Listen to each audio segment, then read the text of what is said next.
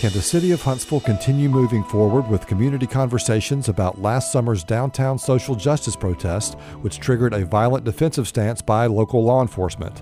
A new public report is out and another is on the way. We'll talk with City Councilman Bill Kling. When things come out, uh, both from the Citizens Advisory Committee as well as uh, the report that I've been able to compile with these eight outstanding citizens, I think there's going to be some very positive changes that'll take place. Dr. Neil Lamb with Hudson Alpha also answers all my latest COVID vaccine questions. They likely have somewhere between an 80 and 90% efficacy at keeping people from passing on the virus if they themselves have been infected. And Huntsville's space line looks different at the moment. There's no Pathfinder. Well, you remember the, the line from Jaws where they needed a bigger boat? We needed a bigger crane. That thing was heavy. The Public Radio Hour, produced in the studios of 89.3 Huntsville, is coming up next.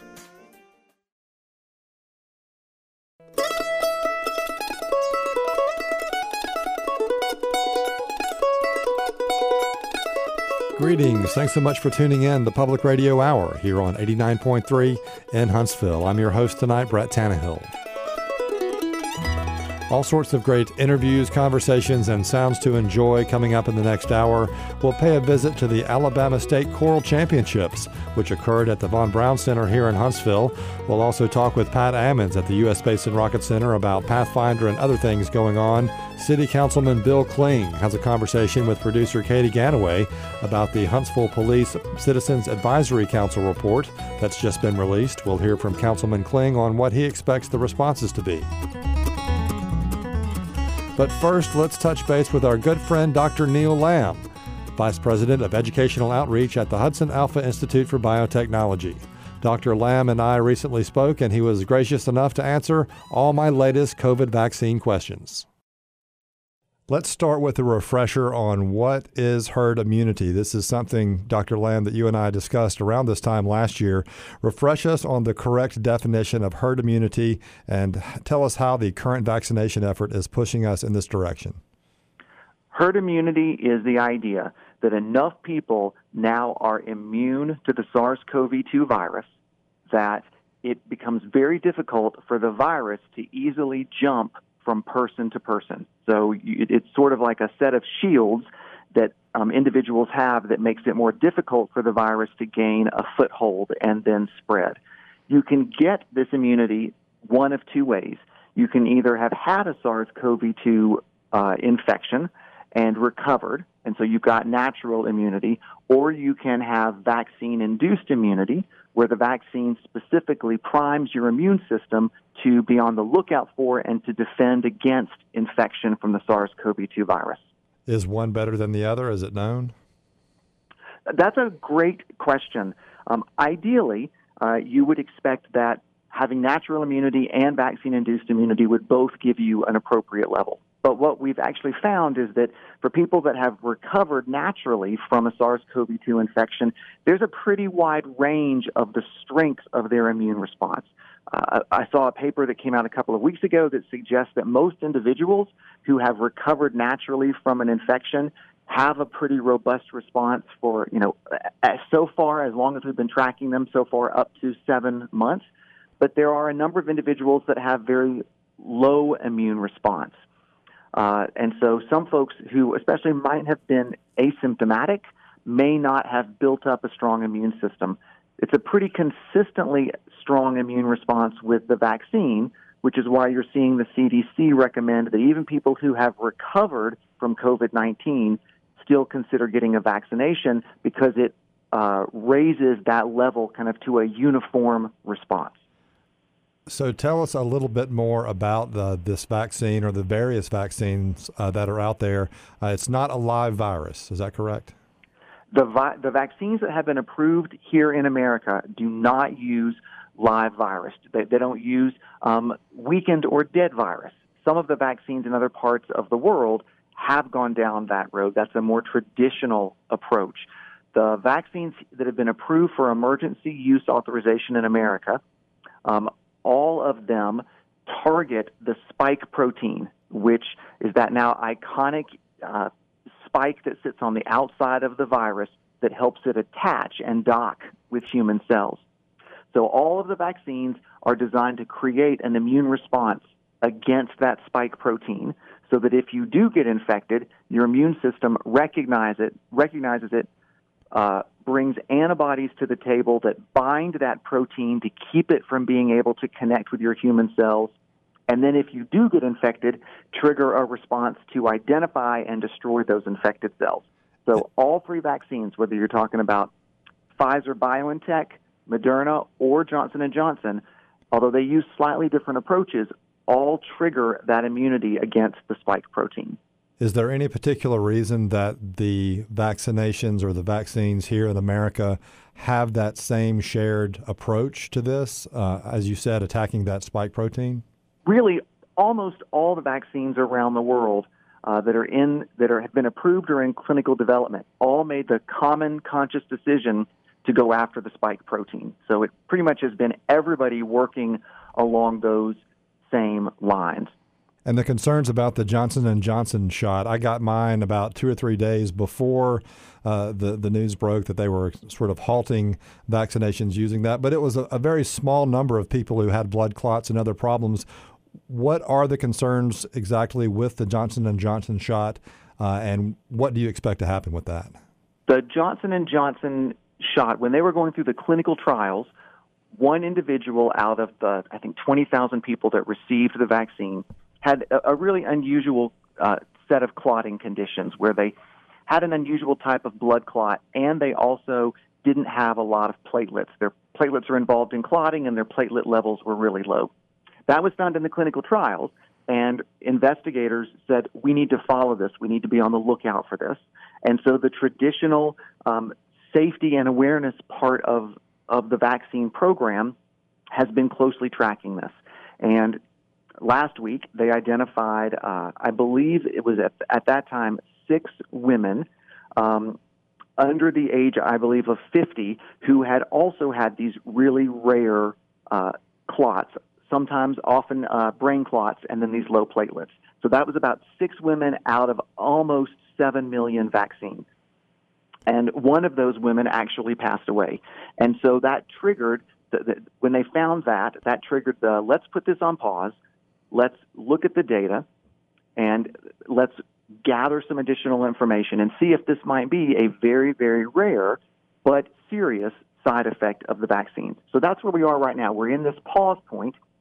Uh, the individuals that had the clots all developed them within two weeks after getting their vaccine. So we're in this waiting period since they put the vaccines on the Johnson & Johnson vaccine on pause to see if any other cases come to the table.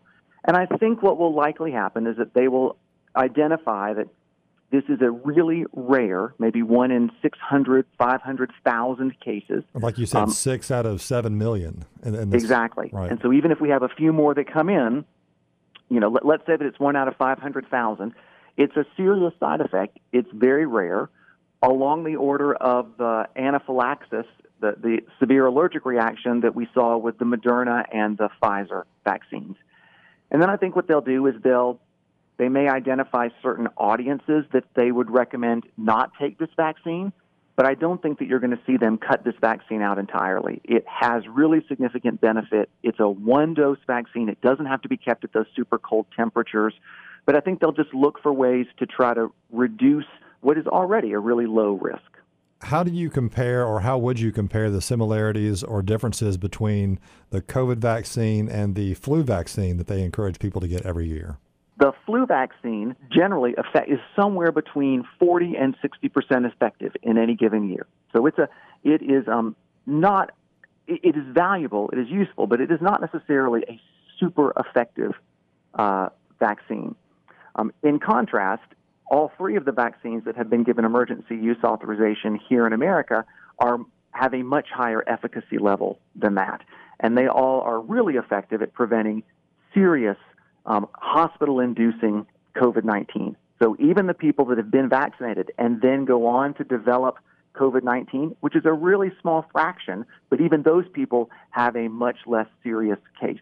So these COVID 19 vaccines are really effective at what they do, keeping people out of the hospital, and also they likely have somewhere between an 80 and 90 percent efficacy at keeping people from passing on the virus if they themselves have been infected.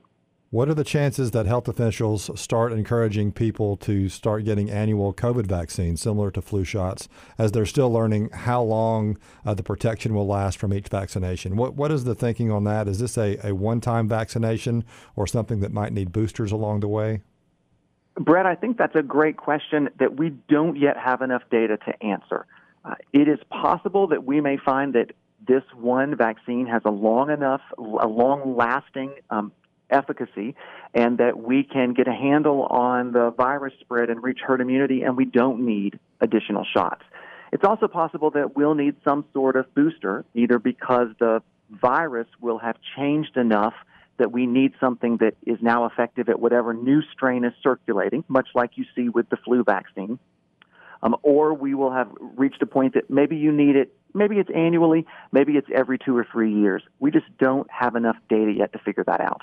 We, we talked about the Johnson and Johnson shot a moment ago, which is uh, the one that I had. Katy Ganaway, one of our producers, actually got her shot uh, about 30 minutes after me at the same location.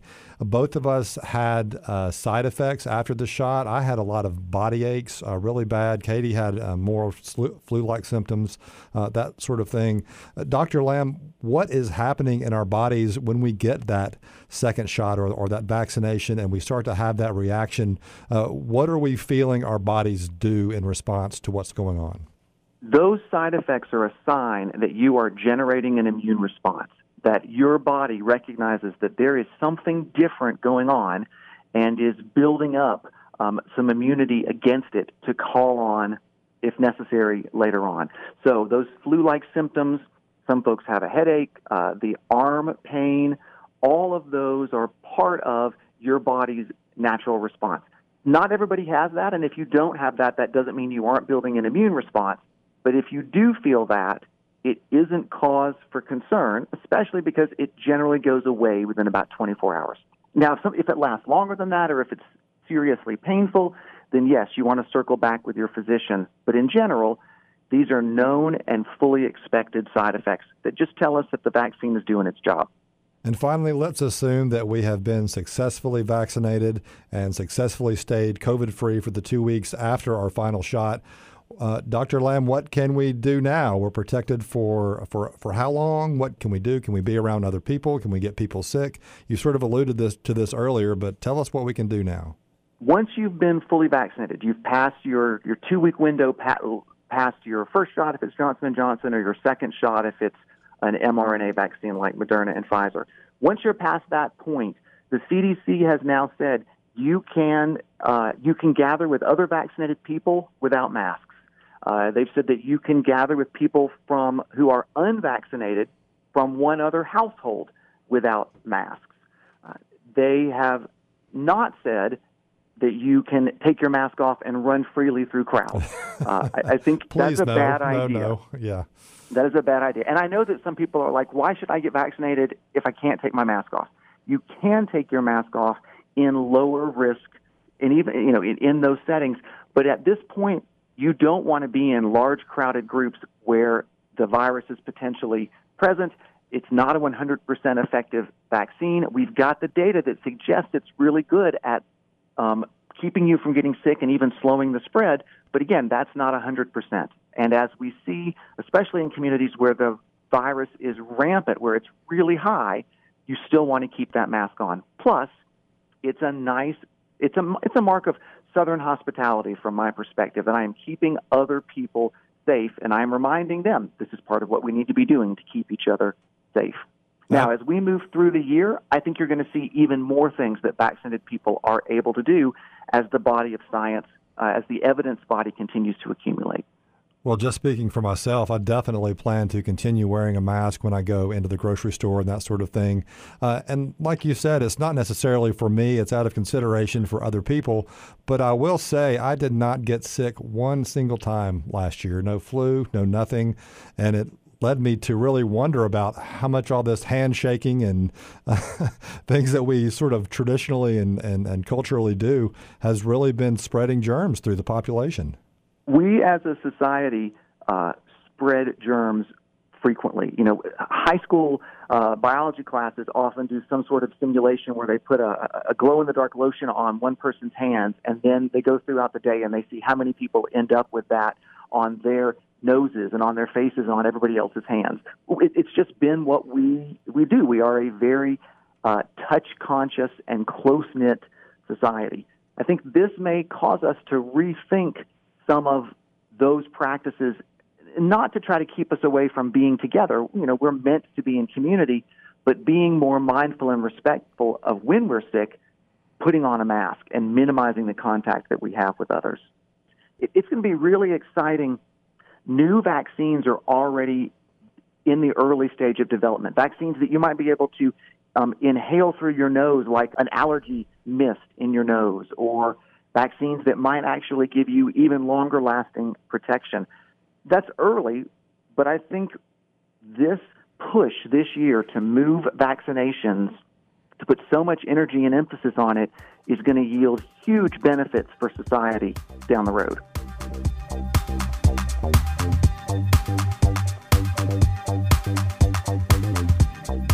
That was Dr. Neil Lamb, Vice President for Educational Outreach at the Hudson Alpha Institute for Biotechnology.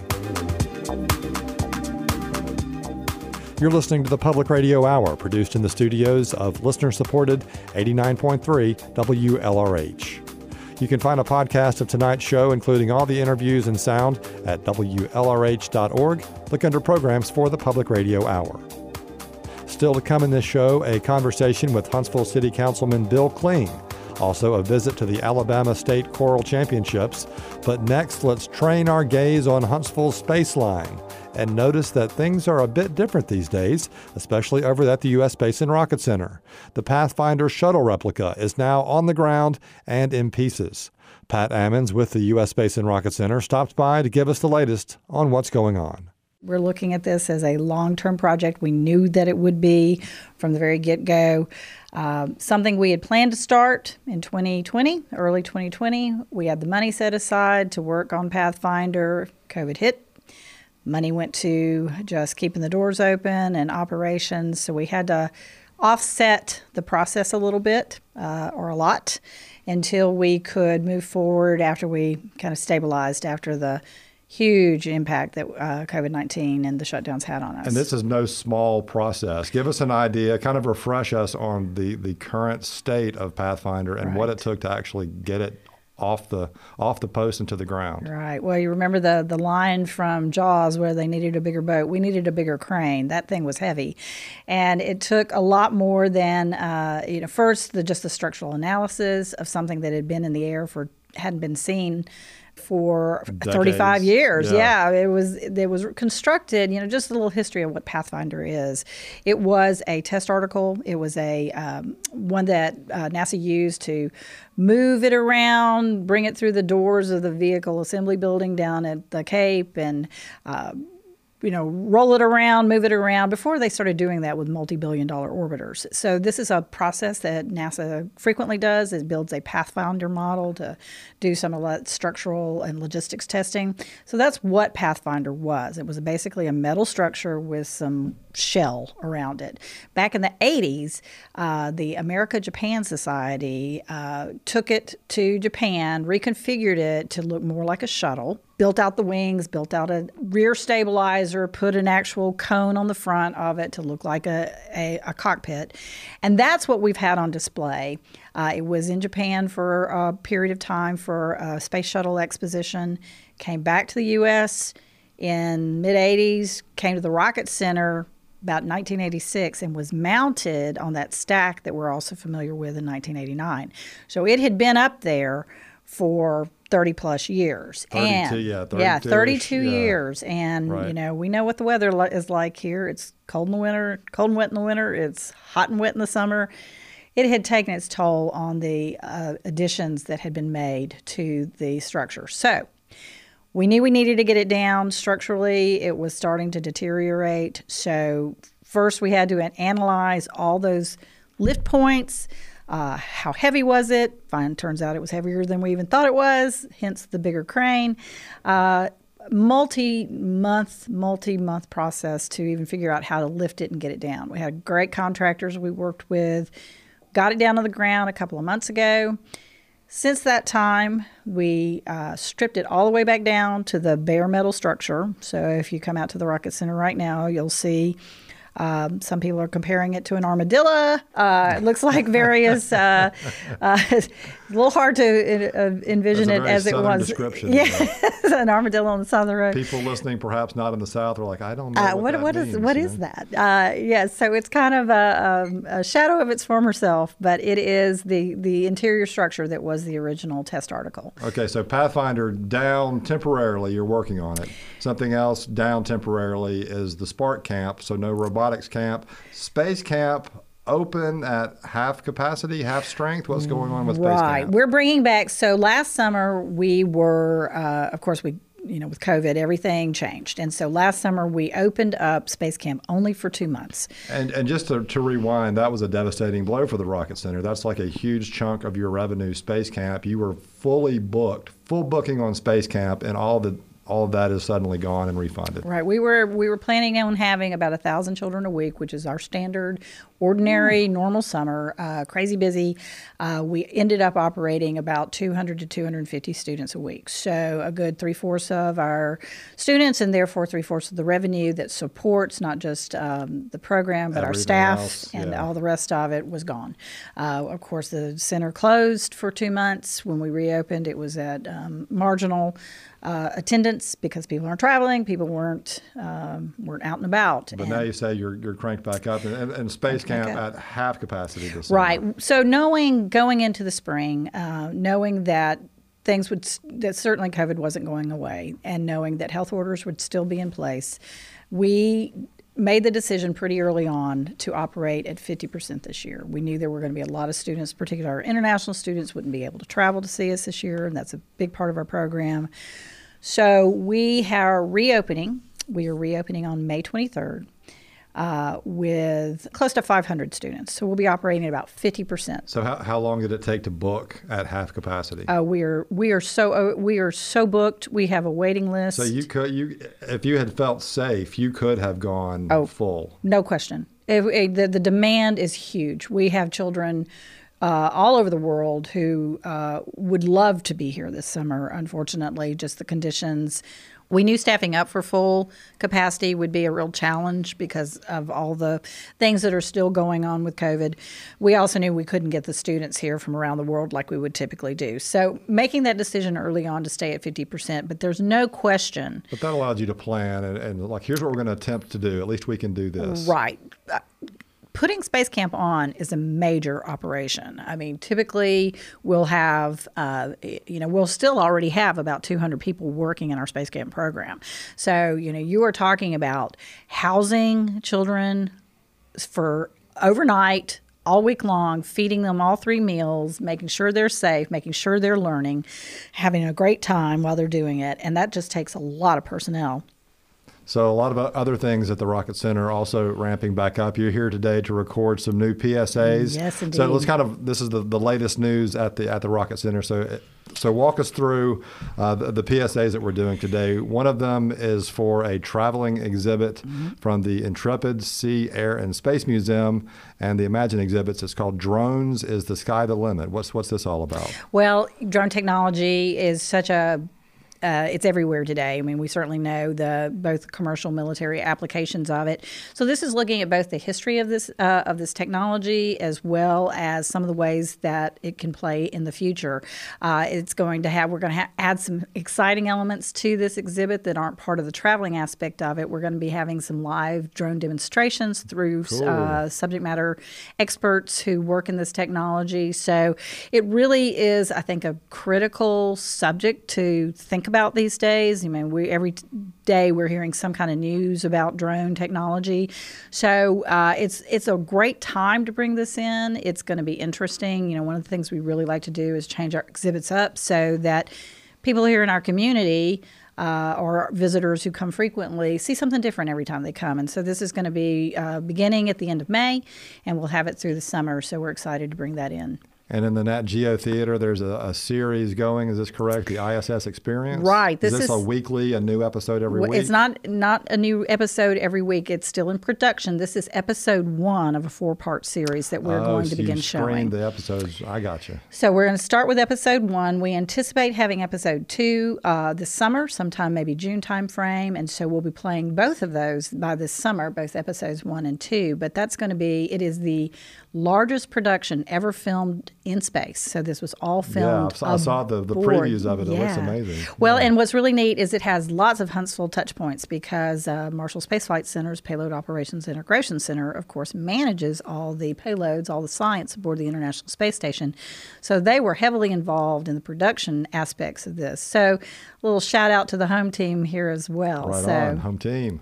And also uh, in the Intuitive Planetarium, Mission to Mars and Exploration of the Red Planet. Right. So, you know, our planetarium is just second to none. And we just recently got an upgrade just this week, and our planetarium staff is absolutely giddy. I mean, if you've been in it, you know it's extraordinary. Well, it's even more extraordinary than it was before. So, and, and tell us about how social distancing. I know people ask yeah. me about this, and yeah. it, it seats roughly 220 something like that 260 something yeah mm-hmm. 260 something and uh, you're at a third capacity, or how do you how does that work? Yeah, we're at about a third capacity. It really kind of depends. It, our our planetarium staff has gotten really good at puzzle making. So you know, so if you, you walk in, yeah, you sit a group you, together, like Tetris, sort of. Right, yeah. sort of Tetris, exactly. So if you come in and you're two people, uh, you're going to be seated differently than if you're a group of ten, say. So Yeah. uh, we People uh, are coming out. uh, People are, we're selling out. wow. Get your planetarium tickets in advance Oh, because is we are selling out pr- pretty much every show. So, with all the things that are, are happening at the Rocket Center, and you're getting sort of back to full strength, you're working your way, way back with Space Camp, uh, you're bringing in new exhibits and things like that. How has the interactive nature of what you do changed when it comes to having young people, students, children come in and touch things and move things? Or uh, how has that affected the decision making when it comes to choosing exhibits? Has the interactive nature of museums changed, do you think, forever? I, I don't know if it'll be forever. Certainly, we this year has given us a lot to think about. I think we've all learned a lot of a lot of different things uh, this year that some of which we will bring into the future. Uh, you know, I, and I think that, for instance, the exhibit that we have on display right now, uh, just for a couple of a few more days, uh, is called Dare to Explore, and we deliberately we designed that exhibit, and it is one that is uh, more visual. Uh, it certainly uh, does have some interactivity, but more limited in interactivity. You know, we have to think about um, a lot more cleaning protocols have to go into place. If you have an inter- interactivity, you have to be thinking about those kind of things, and that's all good. You know, I think we've learned some things about that. We're busy. One of the things we've been really excited during March, during spring break, we were seeing crowds of up to almost 2,000 on the weekend. That's music to our ears. That means people are absolutely so anxious to get back out and to do things and to see things and to learn things. And we are so excited to see people coming through the doors and enjoying what we have to offer. And we're looking forward to a really busy, maybe not quite what we would call back to normal summer, but sure a whole lot closer than we have been. That was Pat Ammons with the U.S. Space and Rocket Center updating us on all things Rocket Center, including the planetarium, the Sparks Lab, Space Camp, and Pathfinder, which you can now see on the ground in pieces. Thanks for tuning in to Public Radio Hour. Still to come in the show, a conversation with Huntsville City Councilman Bill Kling about the recent Huntsville Police Citizens Advisory Council report. We'll also pay a visit to the Alabama State Choral Championships. Stay tuned. We'll be right back after this break. Twickenham Fest, Huntsville's summertime chamber music festival, had to be canceled last year due to COVID 19 concerns. I had a chance to catch up with co founder and opera star Susanna Phillips recently to find out why they decided not to go ahead with the concerts last summer and what we might expect from the popular festival in the future. You can hear our conversation Friday in the 11 o'clock hour of Morning Blend. There'll be time for your requests, too. Hope you can join us. You are listening to the Public Radio Hour on 89.3, listener supported, Huntsville Public Radio. I'm Brett Tannehill. On June 1st and June 3rd of 2020, there was a violent confrontation between local law enforcement and social justice protesters who had gathered outside the downtown courthouse in Huntsville. Less than lethal ammunition was fired, tear gas was released, and people were arrested and injured. And there's been outrage. And now, finally, a public report documenting what happened. That report comes from the Huntsville Police Citizens Advisory Council, and we'll be dedicating an entire public radio hour to breaking that down in the coming weeks. You can find a link to that report at WLRH.org. Look under programs for the Public Radio Hour. Huntsville City Councilman Bill Kling has stayed involved in the matter and plans to release his own list of recommendations and responses to what happened. We've been hosting a series of community discussions and conversations called The Hard Part regarding this issue, and Councilman Kling was gracious enough to sit down with producer Katy Ganaway as part of that series. Here's their conversation. This is 89.3 Huntsville Public Radio. Today I'm joined by Huntsville City Council member Bill Kling. He represents District 4 of the City of Huntsville. Welcome, Bill. Welcome. Thank you. Thank you for being here today. And today we are catching up a little bit on the events that have happened uh, since last summer when local law enforcement and protesters against police brutality clashed. Uh, law enforcement fired tear gas and rubber bullets into the crowds. That created shockwaves around the city, and that had some lasting effects. I, Bill, I want to know what your reaction was to that sort of chaos that happened. Well, uh, I was kind of surprised about it. Uh, I um, didn't know all of the circumstances. I think uh, what I've learned as a former news reporter is sometimes there are two sides of the issue and that need to be looked at. Uh, on one side, uh, I think that was very excessive to do something like that uh, on two occasions.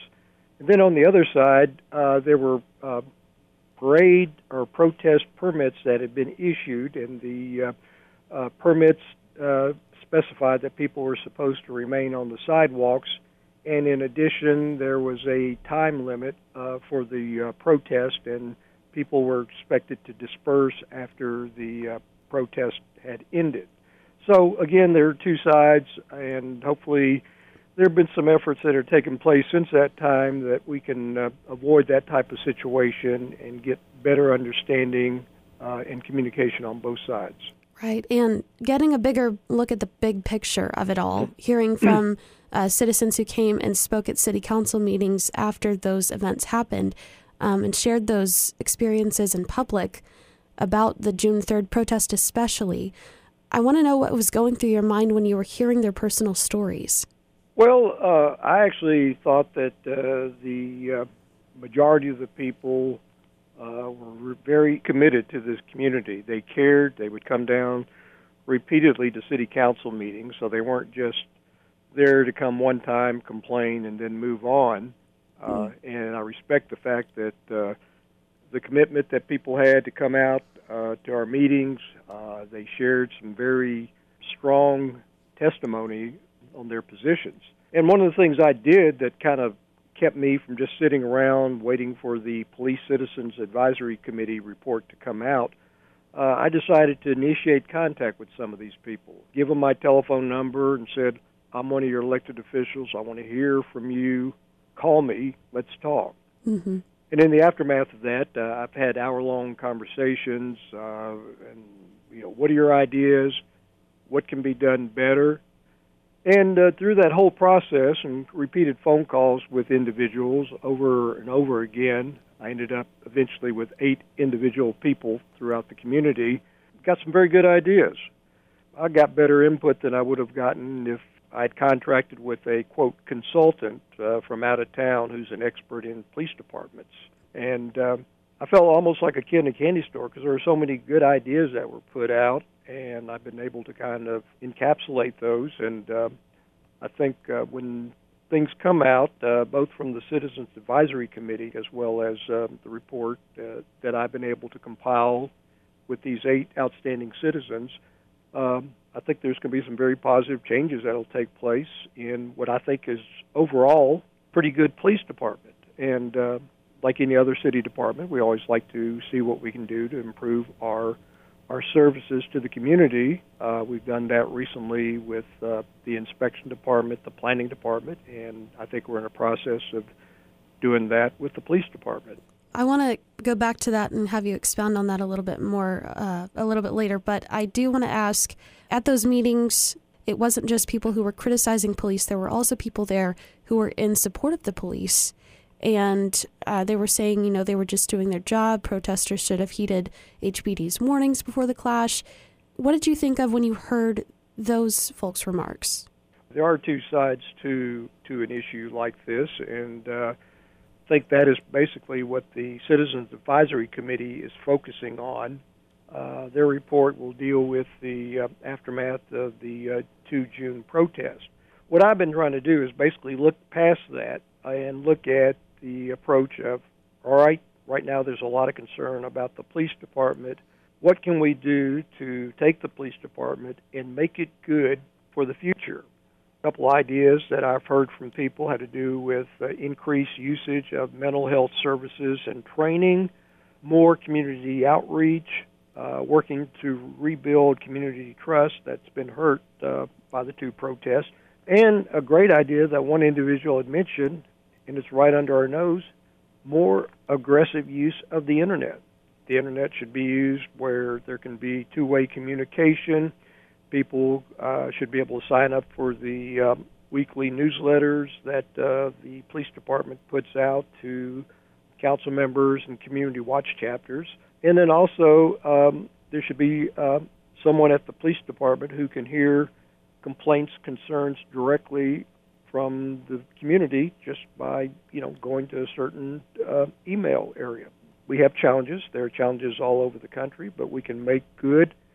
And uh, hopefully, when we come to June second, uh, we can look back and say during the one-year anniversary, there's been a lot of positive effort that is now underway to make the uh, police department even better and more responsive.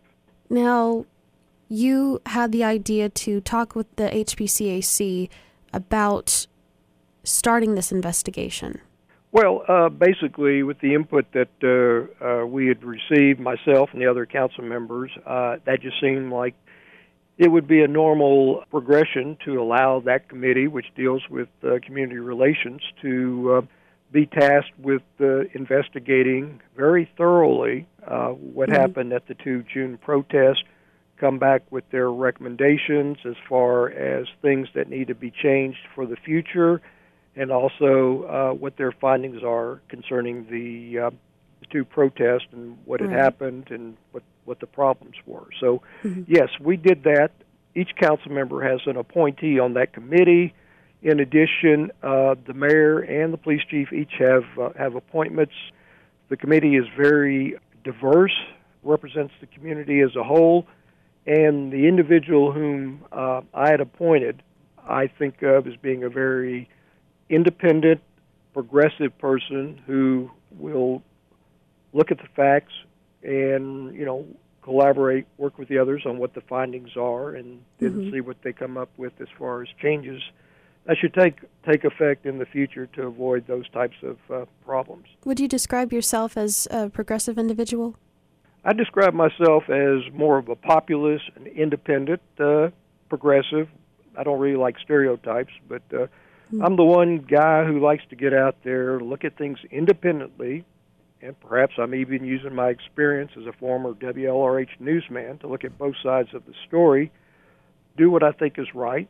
In this situation, I thought, well, instead of just sitting and waiting for the Citizens Advisory Committee to come back with their report – uh, I want to go out and venture separately, and uh, again, talking with some very passionate people about how do we take what I think is a pretty good police department and how do we improve it and for the future. And it's it's taken quite a while for the HPCAC to come out with this report. Um, you know, we thought it was going to come out in March or sometime earlier than that but now it has a final official date of April 22nd. Yeah. You know, a lot of people are frustrated about that. They've been waiting months and months to, to hear their findings. I want to know your thoughts on the time it's taken for the official presentation date to be set and if you have any insight into why it took so long. Well, uh, they have purposely kept uh, the council members out of the committee's area. I have no idea why it took so long.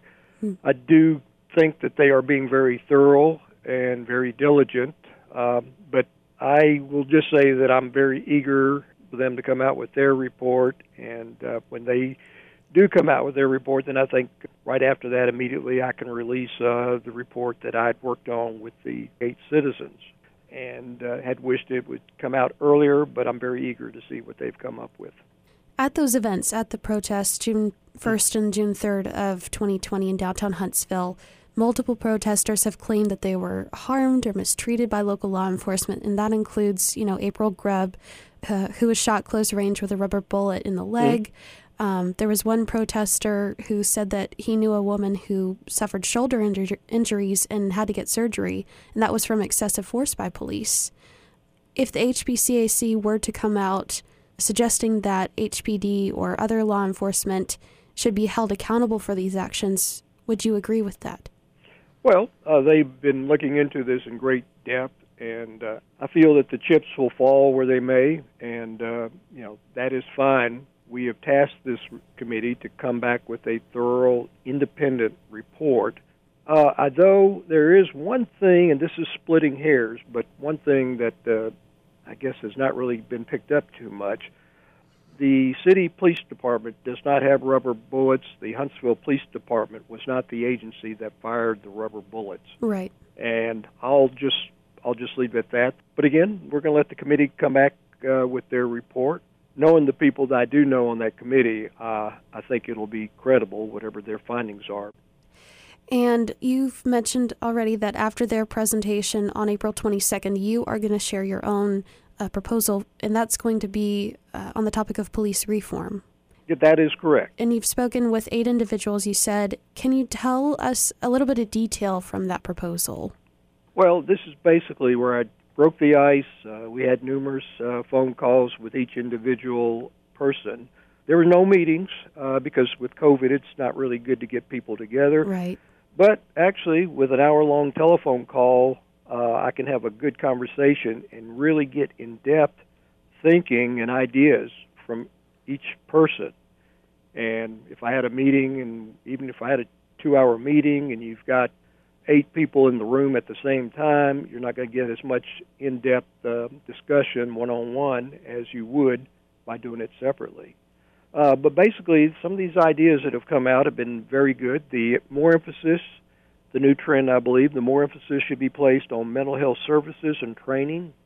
Maybe uh, personnel would be put into the budget for the police department. Uh, also, um, outreach even though uh, we do have police officers that uh, interface with the uh, city community watch chapters, and um, there have been certain programs that have been out there, such as the Ride with the Cop program, where a person mm-hmm. can ride in a police car with a police officer for a three hour period. There's more that needs to be done to break down the barriers and to have better community outreach. Rebuilding community trust, because I think uh, some people their trust in the police department had been shattered because of being gassed uh, mm-hmm. at the two protests. So there's going to be some things that will have to be done with that. And then also, as I'd mentioned, uh, more aggressive use of the internet uh, for two-way uh, communication, where a person can express a concern and have it go directly to a decision maker in the police department or the police chief directly, and then also where people can understand their rights, their responsibilities uh, in how to deal with a police officer if you're pulled over, how to uh, comply with the guidelines of a protest permit. We just need to get the, a chance to step back and look and make some changes that'll make things more effective for the future. And what sort of support do you have among your peers on this proposal? Well, uh, I don't really know. Uh, I guess being a former newsman, I kind of believe in something uh, called the Sunshine Law, where we don't really have too much discussions outside of meetings, other than, "Hi, how you doing? How's mm-hmm. the family?" Whenever there's a social event or something like that. I do think that, um, from what I've seen at the council meetings, Mayor Battle and the other four council members are very, very interested in what the public has said. Others have taken notes on things. Some of the concerns that have been expressed uh, by the public, we've been able to address at the meetings because they didn't deal with the protest. I think uh, there's going to be a good movement among the six elected officials to take what I think is a pretty good police department and uh, work together to make it better and uh, update some things. And I have one final question. In recent news, uh, we learned that about two dozen protesters who were arrested for disorderly conduct and failure to disperse on June 3rd, 2020. Some of those protesters are having charges dropped from the city, and that's on the condition that they agree not to sue the city. So I want to know, Bill, what are your thoughts on this? Well, I think this is something that the lawyers had worked out. Uh, my guess is it's uh, something between the city attorney's office and the attorneys that were representing the protesters. Uh, they have not really communicated that to to the council, so I'm just kind of making a guess that that was something that was worked out between the lawyers. But again, when you get lawyers involved, sometimes it's hard to figure things out. And is there anything else that you would like to add today? Well, uh, again, looking at both sides of the uh, picture, um, Huntsville is about the 29th largest land area city in the entire country. Uh, we have more land area that our police department would have to cover than uh, the city of Chicago, uh, St. Louis, Missouri, or Los Angeles. Uh, of course, I'm talking about those cities without their respective suburbs. And we're doing all that with basically a police department that's um, normal for a city with this population of Huntsville, which is roughly around 200,000. So they're uh, they're kind of strained because they're patrolling and taking care of uh, such a large area. Uh, overall, day in day out, uh, the police department has done many great things. Uh, there have been numerous occasions where um, someone who lived in a low-income neighborhood, whether it's a district I represent or another one, uh, Uh, was having a problem, was being bullied, drug dealers, an abusive neighbor, dogs barking three o'clock in the morning, and the police department stepped in on numerous occasions to offer protections and to help those folks. So that's why I see a glass of water as being half full. Between the protest and the CAC committee, and between and what I've been working on with the committee I've been working with, I think we're going to see a lot of positive changes, things that can be improved. And I like the idea that we have a city government that uh, we're always self-evaluating. We don't uh, say everything's perfect. We look very frankly and get citizen input. What can we do to make things better? And again, when we get to June the 2nd, I hope that we can look back and say, well, a year ago these things took place. Fortunately, uh, we are seeing some very positive energy in new proposals and new energy to make things better so we don't have the problems that we had in the past. That was Huntsville City Councilman Bill Kling and producer Katy Ganaway talking about a new public report from the Huntsville Police Citizens Advisory Council regarding social justice protests in downtown Huntsville last summer. We'll end our show with these voices from the Alabama State Choral Championship, which gathered high school singers from around the state for a singing competition of epic proportions this week at the VBC here in Huntsville. Producer Dorrie Nutt grabbed the field gear and files this audio postcard. This is 89.3 Huntsville Public Radio, and I'm Dorrie Nutt. One of the highlights of musical life here in the state of Alabama is the All State Choir Festival held each spring. This year, the event came to the Von Braun Center right here in Huntsville, and hundreds of talented young choral students gathered to make beautiful music together. I spoke with the organizers, directors, and students who took part in this intense day of rehearsing and performing. I'm Randall Fields. I teach choral music at Bob Jones High School in Madison.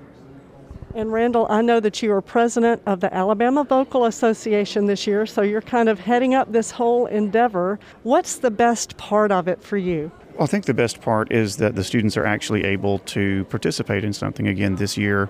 We weren't sure that we would be able to do any singing this year at all, and now that we are able to sing together, um, it's it's been a wonderful experience for these students to be back together. Stacy Daniels, and I teach at Buckhorn High School. Stacy, why do you think it's important enough for kids to get out of school to come to All-State Choir? It's just a great experience for all the students. Um, they get a chance to sing with some of the best singers in the state and work with a nationally known conductor. Just get to make music, especially this year when we haven't had those opportunities. So just to have this opportunity for today is just a great experience for the students. My name is Zachary Banks. I am a choir director at Ramsey IB High School in Birmingham, Alabama. This is basically like the all star game for choir. You know, you have the all star game for football. Those kids go out and play against other kids from other schools and they see people, their peers. This is the same thing for, for choir. It's the all star team. You must audition, you must be good, and you must know your craft in order to be here and participate. I am Margaret Heron. I am from Mortimer Jordan High School and North Jefferson Middle School in North Jefferson County. This is the one state event where choir singers, middle school and high school, have an opportunity to study high quality literature. They practice it on their own, they're selected by audition. This is the one time that they get together as an entire state and sing and make beautiful music from the smallest country school to the most affluent school. All these students spend several days together um, making beautiful music and work with clinicians from around the world. So it's very important. Dr. Allred, you have an international reputation for excellence. How do you propose to achieve that in the short amount of time that you have with these kids? What's your secret? To tell you the truth, I was really worried about what would happen today because normally at an All-State, I've done probably 25 other All-States, and you know, you get three days to work on the music and really refine it and prepare the concert. And they told me you have one day, two rehearsals, and then you got to do the concert. So for me, uh, it was important to know that the students would be really well prepared on their music, on the notes and rhythms, so that I could do all of the refining. And in the first five or ten minutes of the rehearsal, I know what my day is going to be like. and today, when I heard the first few few minutes, I thought, oh, it's going to be fine. Uh, we're going to be fine, and I'll be able to work on all the little details of diction and musical expression and dynamics and style. And they really responded well, and it's been a joy, joy to be here in Alabama. Hi, I'm Cassidy. I'm from Madison, Alabama. Feels really empowering to sing and I feel like I just get to be myself. I like seeing so many, I guess, faces from around the state, meeting so many new people that all have like the same common interests as me. I'm Anna Grace Swindle. I'm from McCalla, Alabama. Anna Grace, how does it make you feel to sing? It's one of my long-lived passions that I've done all through my throughout my life. It's something that I hope that never goes away. What do you like about being here at All State Choir? This is my third year, and it's oh, just getting to see all the people that I've either met or new people that I meet. I love all the songs that we're doing. My name is Parker Ragstone. And I'm from Alexandria High School. What do you like about being here at All State Choir? It's to hearing all the amazing students from all over the state and how that there's still hope for music and all the people that love to pursue music like I do. Hi, I'm Amber Powell and I'm from Helena, Alabama. How does it make you feel to sing? It's one of my favorite things to do, and it just makes me happy to hear that we can do it now during this pandemic, and that there's unfortunately some people that can't do that, but I'm grateful that I can. Do you remember the first song you ever learned to sing? Probably like the ABCs, but it got me here, so I'm still going.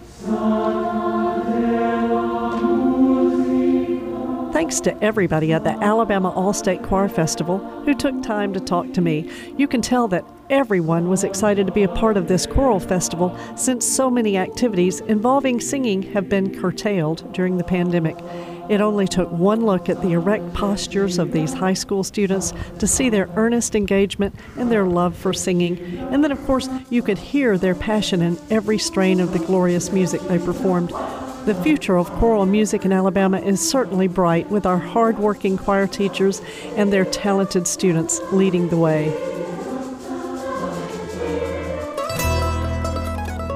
Thanks so much for tuning in the Public Radio Hour, and thanks to all of our guests. You can find a podcast of this show at WLRH.org. Just look under programs for the Public Radio Hour. See you next week.